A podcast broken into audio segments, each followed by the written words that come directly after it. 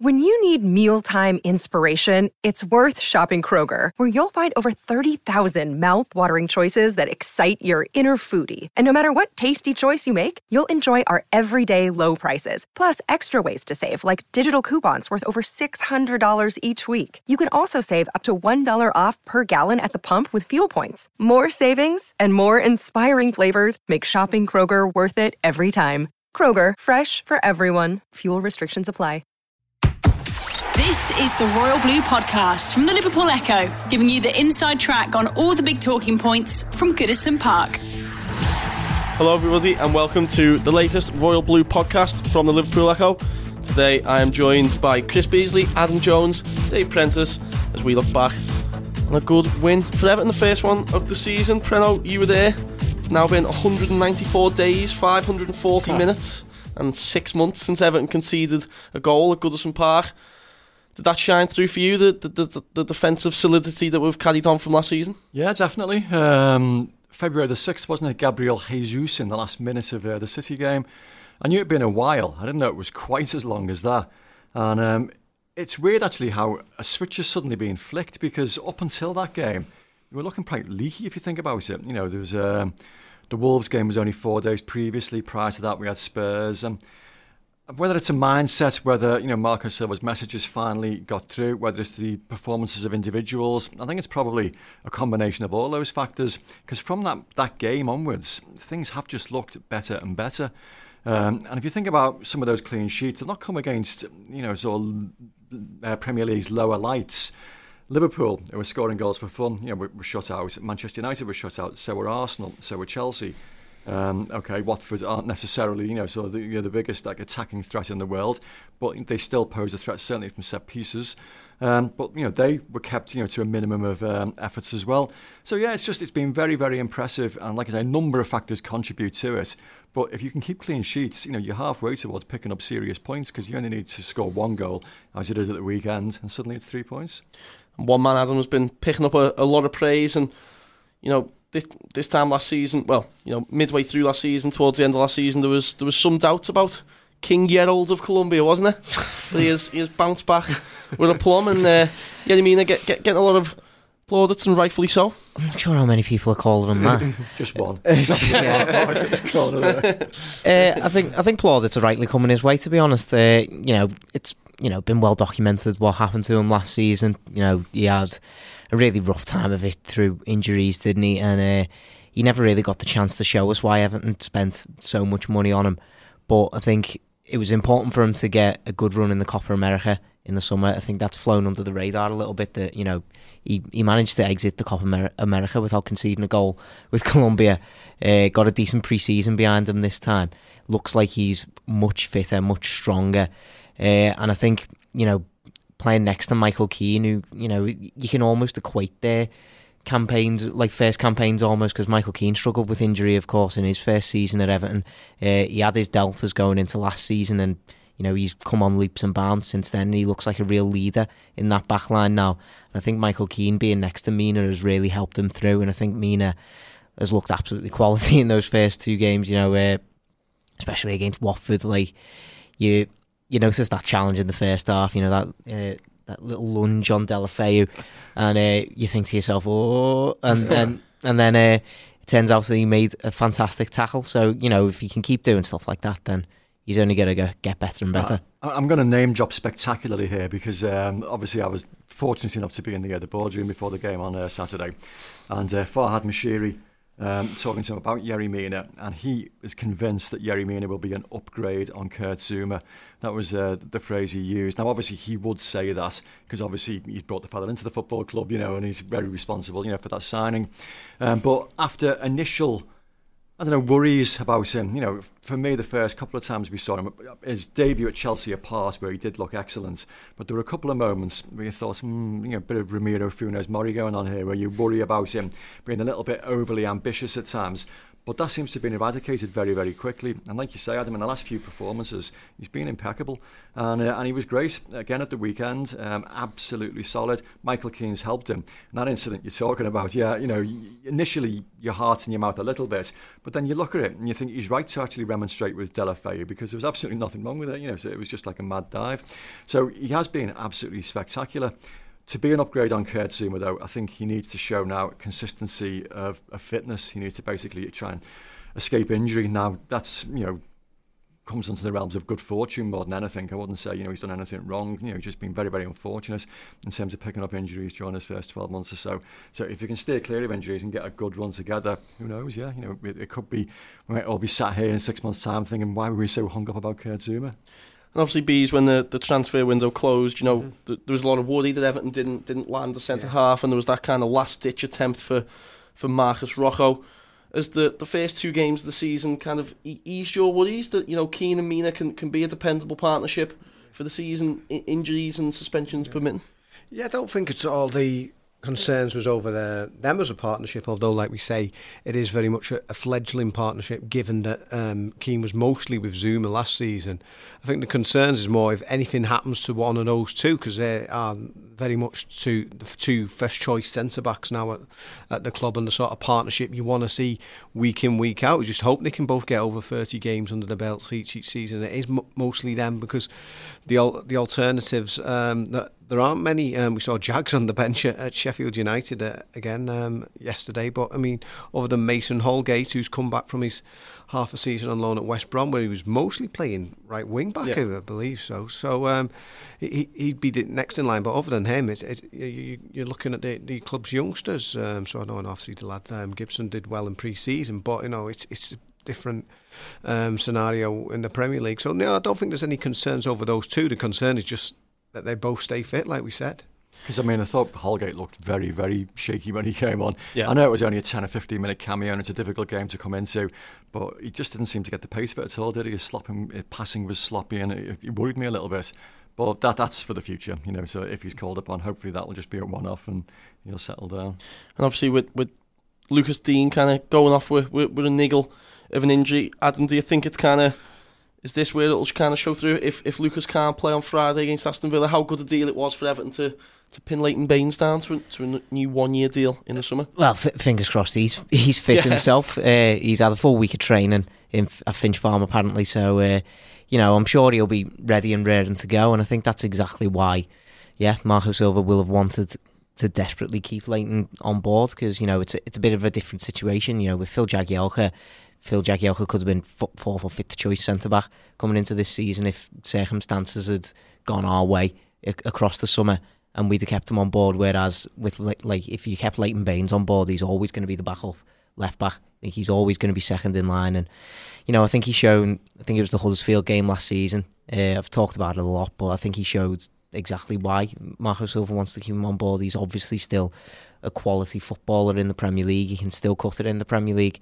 and I think his experience in the back line of being able to, you know, come in and take that position from Luca Digne if he's deemed to be not fit for this game. I think that could be crucial. And uh, he's just he's all, already shown that he can work in a Marco Silva system. So yeah, I think it's a majorly important deal. What was the issue with Digne? Because uh, I noticed on the pitch afterwards, he was like, I wouldn't say running around, but he's picking people up and carrying them around, you know, so I'm celebrating. I thought, hang on, if you're injured, I don't want you doing stuff like that. See, it seemed to be a bit more of a precautionary thing, yeah, didn't it, rather hopefully. than anything else? Yeah. yeah. so fingers crossed.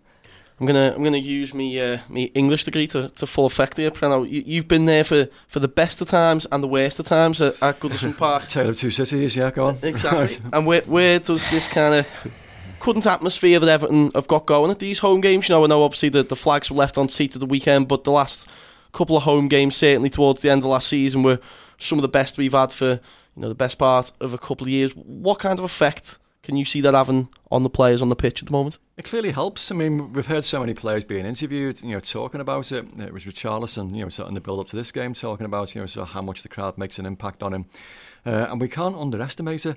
Uh, too often in the past, you know, we've we've sat there and we've thought, is it the players that need to inspire the crowd first, get the crowd going, or do the crowd have an obligation to try and get behind the players and therefore get a, you know a performance that way? And too often in the past, it, has been the former. It's been you know so basically people sitting back and waiting to be entertained. And that's not been the case over the last few games.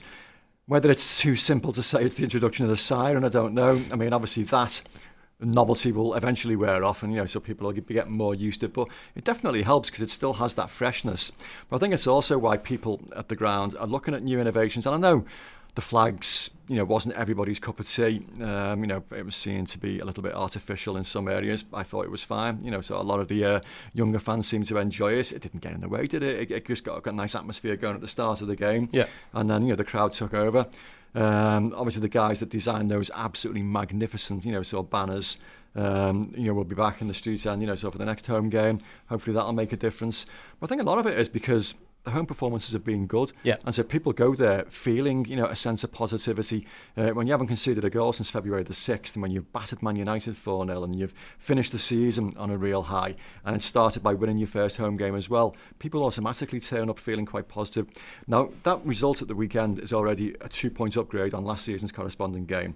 Obviously, the next home game is against Wolves, you know, where Wolves, you know, so won at Goodison Park. So yeah. opportunity to build, you know, on that again. So just keep doing that, and the positivity just like continues. It spreads, you know, so fans enjoy what they see. Therefore, they're going to be upbeat. So I'm just going to say an interesting point about the siren and the introduction of that. I mean, Chris Bascombe, our former colleague yeah. at the Echoes, is well documented. Um, Chris is a, is a red, but he obviously writes on Everton as well. But and he was actually saying with the siren now, um, in addition to just Z cars as it was, he believes it's the most intimidating atmosphere in the Premier League. really, yeah. Before the before you've yeah. kicked a ball there, he, yeah. he, he, he, said, you know, it has made a difference. If it's just don't know if it's simply down to the siren. He talked about for a long time at Goodison Park. Um, the atmosphere was wrong. It was almost like you say you had to do the team had to do something to get the um, the crowd going. And uh, David Moyes used to say, "Oh, try and win a corner early doors, get them yeah. you know up for it." But he says that now it, it, it has almost turned around there, and there's they're trying to combine almost. I think it was similar to what you were saying, Dave, with you almost counting down the days now. Got uh, Goodison now, well, the number of matches yeah. anyway. So it's a combination of that nostalgia for what Goodison brings and a unique atmosphere with with the modern outlook as well. It's a bit of a, a, a bit of freshening up, and it, it, does seem to have made a difference. Yeah, totally. Do you think, Adam, there's been a kind of concerted effort from Marco Silva to kind of get the fans more involved in, in, in the game and, and been telling his players when it's at home to, to, as B said, you know, try and win corners and win your battles and, and, and get the fans behind you from, from the first whistle?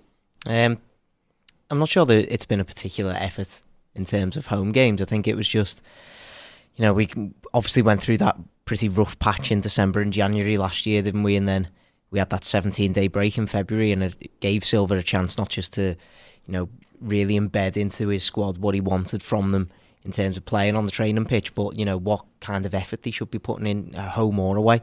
And I think the players have really responded to that. Like I think Silva's Silva's ideals are to be a high press and high energy team, and I think that that was always going to be the case whether whether playing at home or away. It just it just so happens that you know the, I think there was a bit more of a concerted effort from fans to improve the atmosphere rather than there was from the management or the players because mm-hmm. you know they, they have I think they've more reacted to what the fans have been doing in the stands rather than anything else. But then, as, Preno says, as soon as that the fans do take that effort, it becomes like an almost symbiotic relationship between the players and the fans. Then because now, as the players' performances have been growing, the atmosphere has been growing, and it's just it. Hopefully, it just keeps spiraling upwards.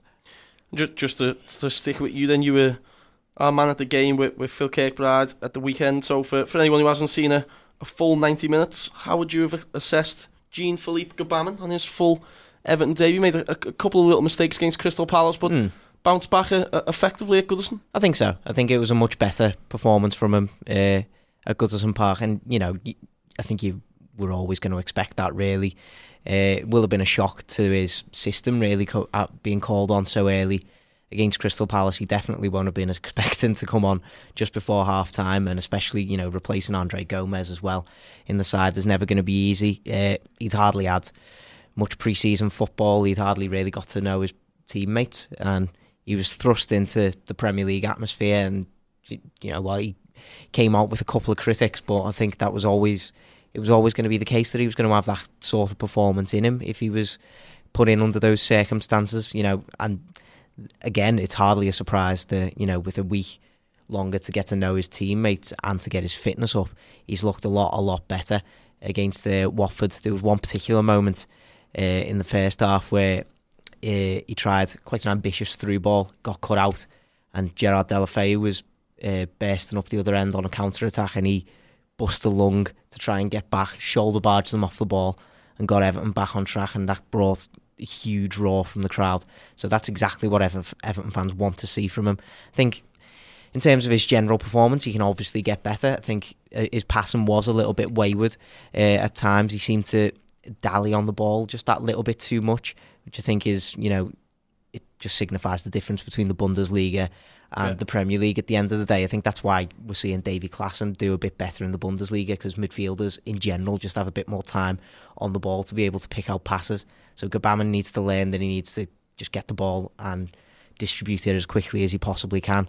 But you know, as as part of his learning curve, I think that was an important next step, and I think he had he had a solid enough game. From, from what you saw of him at the weekend, is he a direct replacement for, for? Is he that similar player, or is there something a little bit different to him? No, there's something very different. I mean, physical presence, you know, so his stature. He's uh, he's a lad that's actually played at centre half in the past uh, because you know he has those, those physical attributes. I thought he was very good. Um, he started great for half an hour and then seemed to go missing a little bit. And you're going to accept that because you know he is, like I say, finding his finding his way into a, a, a, new league. And just look at some of the errors that we've seen across the Premier League over the first couple of weeks of the season. Jack Grealish getting caught on the edge of his own penalty area. Indeed, yesterday, um, it is a relentless high pressing, you know, sort of league, and you've got to be so switched on right from the start. And if you know two midfielders of the quality and the experience of those two are getting caught out, you know a lad who's come into you know a new environment from a different league is going to find it a real shock to the system. He was caught out a couple of times against Palace, less so uh, on Saturday. Like I say, after that first half an hour, I was impressed. I thought he was he was great. Um, he's not going to be direct replacement for Gueye because you know Gueye was a great signing. You know, 7.2 million for the energy and the spikiness he brought. Uh, but he can offer different things, uh, like I say, in terms of his physical presence um, and his ability to pass the ball. Uh, that was, you know, I know Gueye improved in time, but that was always part of his game that we always wanted a bit more from. Gbamin appears to have a range of passing, and uh, we're only seeing it in flashes at the moment. I think we'll see even more of it, you know, so as time progresses. And uh, yeah, he could become, you know, sort of a very, very good acquisition. Uh, different to Gueye, but very, very good nonetheless one man who, who definitely impressed on the weekend bees and also turned in a, a good performance, a, a, vital performance against Crystal Palace as well.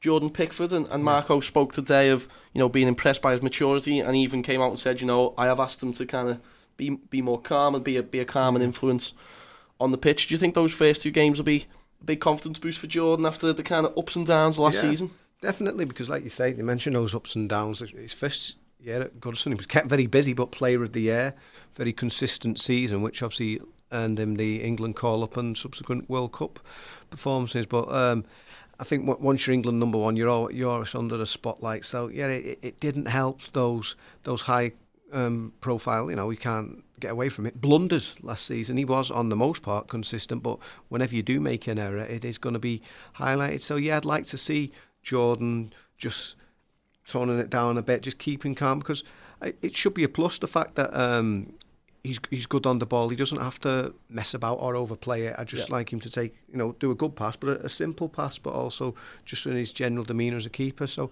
I don't know whether fatherhood. He's a, he's a young dad now. Yeah. calm him down. I mean, um, help him with his maturity um, on and off the pitch. Um, definitely, um, I, that's what, what we want to see going forward because we know, we know he's one of the top keepers in the league. He just needs to keep a handle on it. What did they say? Goalkeepers are always mad. Is anybody in this room a goalkeeper? oh, sorry, our host Sam. Yeah. do you think? Do you think Adam? Then there's a case for you know Pickford, Digne, Gomes, Michael Keane, as you mentioned before, all lads in the mid twenties. But do you expect to see the four of them kind of become leaders in, in this Everton team? I think they need to be.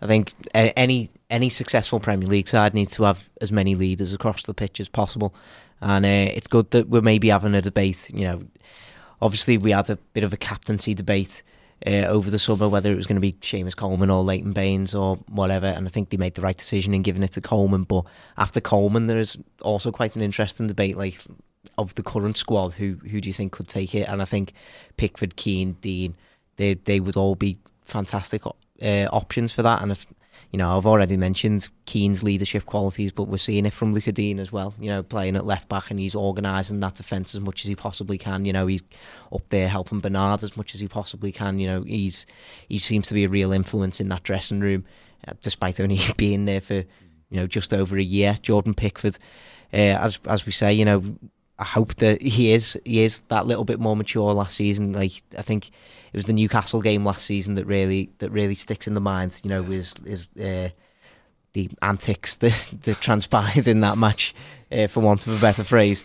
Uh, it, we we don't really want to be seeing that again. You know, we like we like to see all of our players being confident, of course, yeah. but you know, also keeping a, keeping a lid on it, uh, especially when your role is as as important as Jordan Pickford. So it's really good to see him, you know, proving himself to be as important as he has been for the, throughout these two games. You know, we'd be sitting here, we could be sitting here with no points if it wasn't for Jordan Pickford. So it, it he, he is proving himself to be really crucial, and if you can add those sort of leadership qualities to him, then he's only going to be he's going to be a phenomenal keeper in the future. Dave, you you seen Neville Southall's full Everton career? If, if, if if we can keep Pickford for the next you know, five, ten years, and he, he helps guide Everton back to Europe and, and maybe even to a trophy. Do you think he could? Could he be spoken about in the same in the same breath? Oh, you're raising the bar high there. I mean, th- this is a guy after was, myself as well. this this is a guy who was at his peak for three or four seasons from 1985 to 1990, the best in the world, um, and he just had absolutely everything. Uh, what Pickford doesn't have at the moment is, like I say, that that that mental strength, that discipline uh, to be, you know, so, so, utterly focused that the absolute top goalkeepers have. But he's still very, very young in goalkeeping terms, so there's yeah. a lot of development still to come. And there are signs already that, that he's picking that up. Neville had his moments early in his career. You know, he uh, stepped back over the goal line at Watford, didn't he, at the start of the 82-83 season. He was sent out on loan by Howard uh, after conceding five in a Goodison derby, you know, to try and get his head together, basically. And uh, came back as a different man, in the, you know, entirely. Um, so I would never say never. I mean, Jordan Pickford certainly has the qualities to become an absolute, you know, club legend. Um, potentially one of the best goalkeepers that we've had there. Uh, Nigel Martyn's the guy that I always say is probably you know the, the second best behind uh, behind Neville yeah. uh, that I've seen. Um, I'd liken him probably to Georgie Wood at the moment, in that Georgie Wood was an absolutely brilliant shot stopper, but had occasional mad moments and um, never really overcame them. And uh, you know, Everton ended up selling him to Arsenal, where he had a decent career. Uh, but Pickford has the potential to you know be far better than that, and certainly push Neville. We don't know, you know, it's very very early days. But yeah, he has all the qualities. Uh, I like him an awful lot. You know, he's a he's a great goalkeeper, um, and becoming more and more reliable now. And, you know, to have very little to do, you know, at, at, times like he did at Palace, like he did at the weekend, and still make absolutely blinding saves that winners points they're, they're what the best goalkeepers are made of. And, you know, he's England number one for a reason. I think there's a, a lot more to come from Jordan Pickford. The Royal Blue Podcast from the Liverpool Echo. And Everton fans will be, be pleased to see a nice uh, a nice addition to the Match of the Day team this season in, in Tim Cahill. uh, Adam, speak, speaking on Match of the Day, said, now Silva's got his players, and there's an expectation as an ex-player, a fan, and the fans, sixth has to be the number finishing eight two years in the spin after spending that amount of money puts pressure on him. Is that something you agree with? Do you think six this season's a, a prerogative for, for Marco Silva for people to see that progression? I think it's got to be the aim. I think I think Hale's absolutely spot on, and it's it's going to be good to see. You know, you know he, he he seems very well connected with the Everton fans. He seems to just think of Everton as a fan himself. So it'll be really interesting across the course of the year to see how you know the Everton fan view is put across on Match of the Day. And you know this is a this is a fine first example. I think every Everton fan inside Goodison Park, you know, at the end of that match will be thinking, yeah, that was a it was a win. Like it wasn't the performance that we wanted, but it was three points on the board. And those are the kind of performances that usually push you upwards in the table. You know, you've not played at your best, but you've still got the three points. So they could be crucial in. You know, it, it's going to be an absolutely hectic battle for sixth place this season. You'd expect. You know, yeah. Wolves, Everton, and Leicester are probably the three teams who are going to be battling from below to try and get into that top six. Whereas you've got, you know, Chelsea, Arsenal, maybe Manchester United all in the sights as well. Like could be six teams battling it out for just two places in in that league table. So it'd be really really interesting to see. Uh, to see how that happens. But yeah, I think Everton Everton's aim has to be to finish in Europe because European football has to be has you, you, we've got to have that at Everton. Like we need trophies and we need European football, and if if it's not going to happen this season, then you know you you do you do wonder what Marco Silva's going to have to do next summer. Is it is it a difficult position, bees? Because obviously you know I think as Adam's kind of pointing out there that there's five or six teams all going for these places, but you know Chelsea haven't won a game yet, and you know United are still obviously yeah.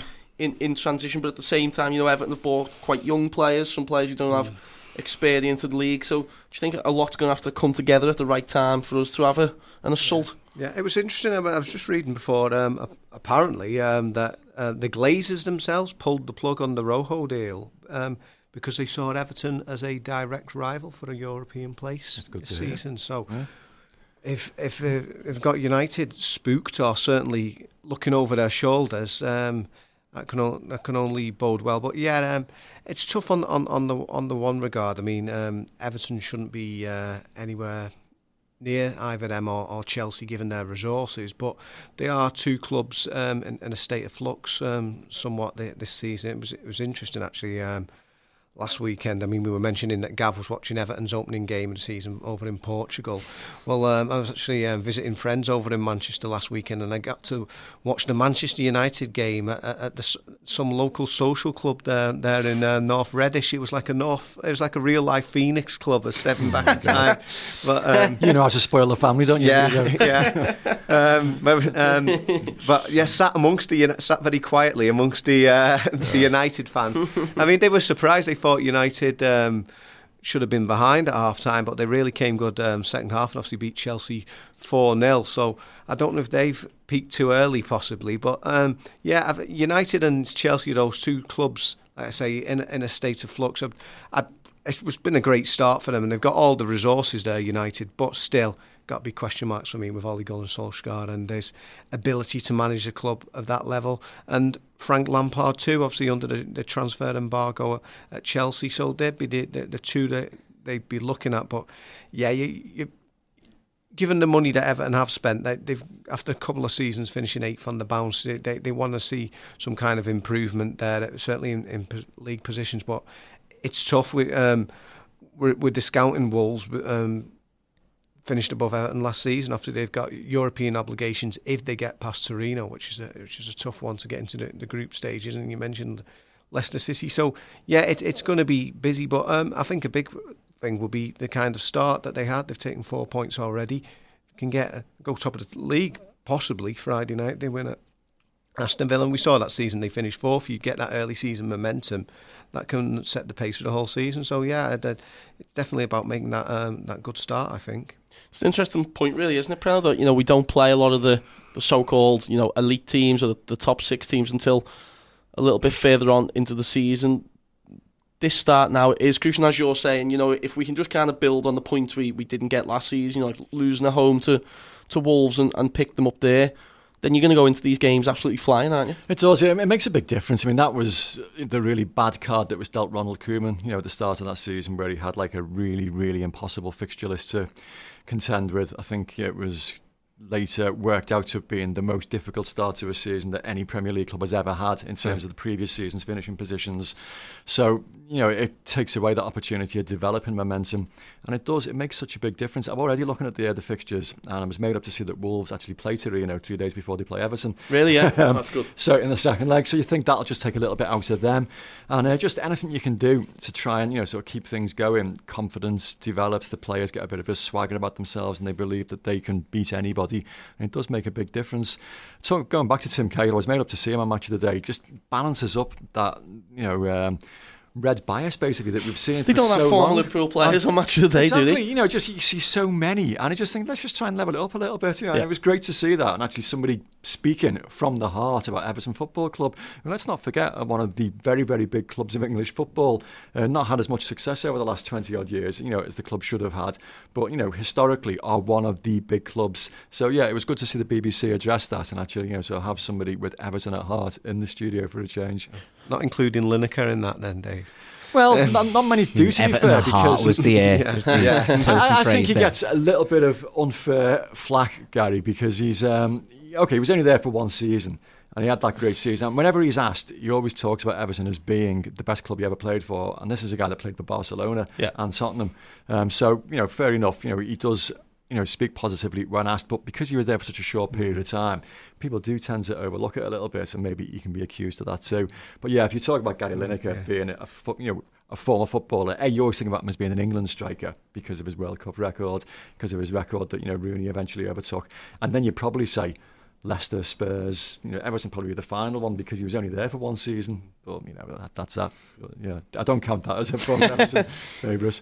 And a, a first Goodison appearance for, for, for Moise Kean. Adam, what what was the atmosphere like when, when he came on and, and you know, I know he kind of missed that, that chance at the end, or he had a couple of chances, I think, but good first impressions from, from Moise? Oh, absolutely. I think there was there was instantly a sense of excitement when he was brought onto the pitch. I mean, it was 72nd minute. I think he came on, so he only had a brief little cameo again at the end, and you know, you wonder you wonder how long it's going to be when until he starts a game. To be honest, because he came on, and I think he had a massive effect, and the kind of effect that Dominic Calvert-Lewin unfortunately didn't manage to have in the game, and. You know, I can see I can see it from Calvert Lewin's perspective as well. He'll probably be thinking to himself, "Oh well, Kean wouldn't have been able to do what he's done if I hadn't have tied out these defenders." But for a 19 year old lad who's just moved to England from Italy, which you know, as we all know, just really isn't comparable to the Premier League in terms of physicality, at least. For a 19 year old lad to come in and give Craig Cathcart and Craig Dawson a real game as you know two experienced Premier League centre backs, you know he was he was bullying them almost for those for those wasn't for those 20 minutes. Like i think that's the thing that stood out to me most is Yeah. is his strength at such a young age. It still looks like he can fill out even more than he has. Uh, he's showed some good pace some really good skill when he was uh, was it was it Cleverley that he beat for that Yeah. first for that first chance uh, before a bit of a wild shot, which you you know you can expect. Maybe excitement got the Mm. better of him a little bit. I think the second chance he probably should be putting away, and I think in a couple of weeks, you know, once he's got his eye in, he maybe will put away that kind of chance again. But you know, you'd think maybe excitement's got the better of him again, etc., etc. But I think the fact that he's managed to fashion himself two chances out when Dominic Calvert-Lewin really didn't get the ball in and around the box at all, I think that's only going to play into Moise Kean's hands. And you know, it's yet to be seen whether he's going to be considered fit enough to start against Villa or against Wolves, or when he will make that first start. But you know, if you're Dominic Calvert-Lewin and you're seeing that kind of performance from Kean, you've got to be worried and you've got to be looking over your shoulder. That that was the big difference for me. I mean, I, I was surprised by his strength myself. You know, we, we've seen the clips where he looks quick and he looks, you know, nimble. Uh, but wow, he showed some strength. You know, because he was facing a very physical Watford side, and he was not going to be intimidated. You know, he held the ball up really, really well. But and exact echo those sentiments entirely about Calvert Lewin had 72 minutes on the pitch and never once got a sniff of goal. Um, Moise Kean was on for 18 minutes, and I know the game was getting a bit stretched by then. I know Watford were throwing men forward, trying to pinch an equaliser. Uh, so we maybe got a little bit more space, but he got on the end of two chances very, very quickly, and that's what you want from a forward. You want goals and you want chances, and you know you miss one chance, you want to have the strength of character to get back in there and have another go, and he did that. So I don't think it's going to be very long before we see him starting games. You know, Calvert Lewin's had his opportunities. I think that Newcastle game we were talking about, where Jordan Pickford had his meltdown, was the, the last time that you know Calvert Lewin actually got on the score sheet. So he's had a number of games since then. And much as I like Calvert Lewin, great qualities, and he gave his usual enthusiasm and energy. He was strong as well, uh, and he occupied those defenders. But you've got to try and make goalkeepers work. You've got to try and you know get shots off and trouble goalkeepers. Bernard did that great actually, and that was a criticism you can level at him last season. Yeah. Didn't make goalkeepers work often enough, but he did at the weekend. Um, so yeah, that that's a positive in you know in his box. But I don't think it'll be long, to be fair, before we see Moise Kean replacing Calvert Lewin. Is, is that the unfortunate thing for Calvert Lewin B? Is that as a striker in the Premier League, he, he seemingly got everything just except that ability to put the ball in the mm. onion bag, as they say. And I don't know. You can work on it, but it's, it's almost like a natural instinct to a certain extent. If, if you if you if you've not got that, I don't know how much that can be coached into you at this stage of the career. And he, he has he's come on leaps and bounds. We all know he's a great lad. He's a positive lad. He's very bubbly, intelligent, and he, his hold up play is great. But ultimately, yeah, it's all about creating those chances, taking those chances. And if, I think that as the season evolves, whether it's weeks or months, you know, it, it, I mentioned this in the podcast with Adam last week. To get um, Kean out of Juventus and to bring him over to Everton, he's going to expect to be the main man up front, and I imagine in time that's what will happen if all goes well. I'm kind of talking about strikers as, as well, Adam. Obviously, the European transfer window is, is still open until the 2nd of September, and Everton have got you know Kevin Mirallas, Yannick Bolasie, Cenk Tosun, I think Cuco Martina obviously played for the. What, sorry? Humanias. Humanias. Forgot all about Human. You know, five players there. Do you, do you think maybe Tosun might end up staying as cover, but Mm. you're confident of getting rid of the rest and, and Everton kind of stuck in just having to accept that a, a loan deal might might be the best he can do again this summer? I think confident, no, because you know There's got to be some what- crazy team I mean, in Turkey like, wants exa- them. Like what? What have these players shown in the past year, two years that means they deserve a move anywhere else? Yeah. Which uh, that that's the only problem that I have, to be honest. Bolasie's maybe a little bit different because apparently he was quite impressive for that second half of the season again uh, with Anderlecht. Yeah. But you know, cancelling that loan with Villa won't have gone down well with any with anyone at the club really.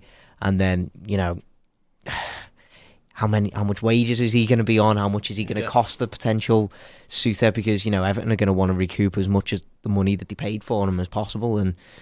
It's it, it it's just a horrible situation with a lot of these players, to be honest. And you know, in in a lot of respects, you do feel for these players because they're they're not going to be involved at Everton this season. Like it would take, if they were to stay, it would take some absolutely monumental inju- injury trouble for any of them to be involved in the squad ahead of even like some of the club's youngsters. Yeah. So it's it's a it's a horrible situation for them to be in as well as the club to be in, and you know you ju- you just hope that they they do find some sort of solutions, even if it it, it is just loans at this point. You know, if if we manage to get them out on loans, then you know there'll be a few contracts expiring next summer, so that will be effectively the ends of their Everton careers anyway. So it, it is just a case of get them out in any way possible. I think. Obviously, the the financial kind of background of Everton's changed over the last few years, Brennan, but can can you ever remember a time like this where Everton had so many, you know, relative high earners just kind of, you know, they're not even really in, in the reserve team, are they? They're just totally and utterly not needed, as, as It's a- harsh as it is to say. It's a legacy, unfortunately, of the, uh, the the Steve Walsh, Ronald Koeman, you know, access when you appear to have two guys, you know, basically operating independently, operating independently of each other, bringing in, you know, sort of different kind of players that they thought fitted their model. Um, and no, I can't remember a period when we've had so much dead wood. I suppose is the uh, you know the unfortunate phrase to use, but it is players that were, are being brought in that are surplus to requirements. Um, players at the wrong end of the age spectrum in some respects. Uh, we didn't even mention Sandro, did we? Sandro Ramirez. We were talking about him actually earlier. Yeah. Uh, he's the one that you probably would say, ironically, did fit the current model. Yeah. In that he didn't cost a great deal of money. He was young, 23 was he when we bought him, and you know probably were taking a, a gamble on, given his record in La Liga. Um, ridiculously high wages, but you know, so that apart, you know, it, it, it fits the current model. Whereas a lot of the other players don't, you know, so they are past their best, you know, they are late twenties, early thirties, and you know, so need to be moved on sooner rather than later. And that was always going to be, you know, the real problem this summer, trying to you know get those players move, you know shifted. Uh, because the, the wages that they were offered is what makes it such a big problem. Yeah, yeah. And I think when they do go on loan, if they do find clubs that'll take them on loan, Everton will end up footing you know a large proportion of their wages again, which again creates a problem. And you probably end up having a situation like we had with say Ashley Williams, where you basically wait until his you know his contract has ended before you can finally part company. Um, so it, it, it's difficult. It's a problem, but unfortunately, it's it's of Everton's own making, just under a different regime, Yes. and uh, it's got to be you know got to be addressed. Like Dave says, it's, it's, the wages, isn't? I'm, I'm sure there are lots of teams who would like to take them on loan, but like you say, it, it, it's the wages. I mean, where's Kevin Mirallas going to go to? He, he exactly set the world alight in Serie A. So I think the natural thing for someone at his stage of his career, maybe go back to Belgium.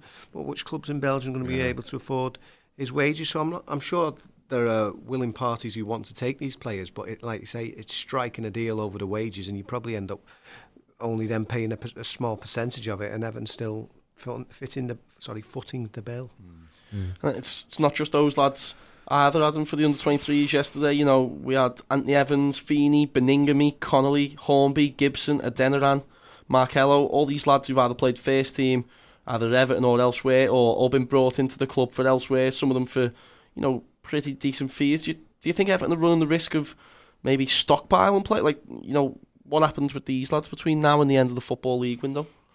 You've got to hope that a, a decent chunk of them go out on loan at least, because I think you know, while it was really impressive to see David Unsworth's side win the double last season, I think the belief over the summer was that he was going to have to have a major reshuffle of his under 23s because I think the expectation was that so many of these players were going to go out on loan because there's only so far that you can go in under 23s football. And I think over the last few years, Everton have found this with, you know, quite a number of players. I think Joe Williams and Antonee Robinson uh, going out on permanent deals this summer kind of sums up uh, this belief now that you know you can get so far in under 23 football, but then you've got to be able to spread your wings and get some first team minutes under your belt as soon as you possibly can. That's that is the next stage of progression, and you know you've mentioned a few of them players there, and they're just too good for under 23s football. You know Morgan Feeney was absolutely fantastic uh, last season. You know first game of the under 23s this season playing alongside Lewis Gibson. It was a, it was a bit of a joke them two playing together in the under 23s they're clearly too good for it. Anthony Evans was on loan at Blackpool last season yeah. impressed. He's clearly too good for under 23s football now as well. Uh, the likes of Fraser Hornby as well. You know he needs to be able to get out and you know he's a he's a big physical striker he needs to test himself against senior defenders now to be able to progress and push on you know if these players want to be Everton players in the future then Everton need to be able to get them out on loan as soon as possible this summer, I think.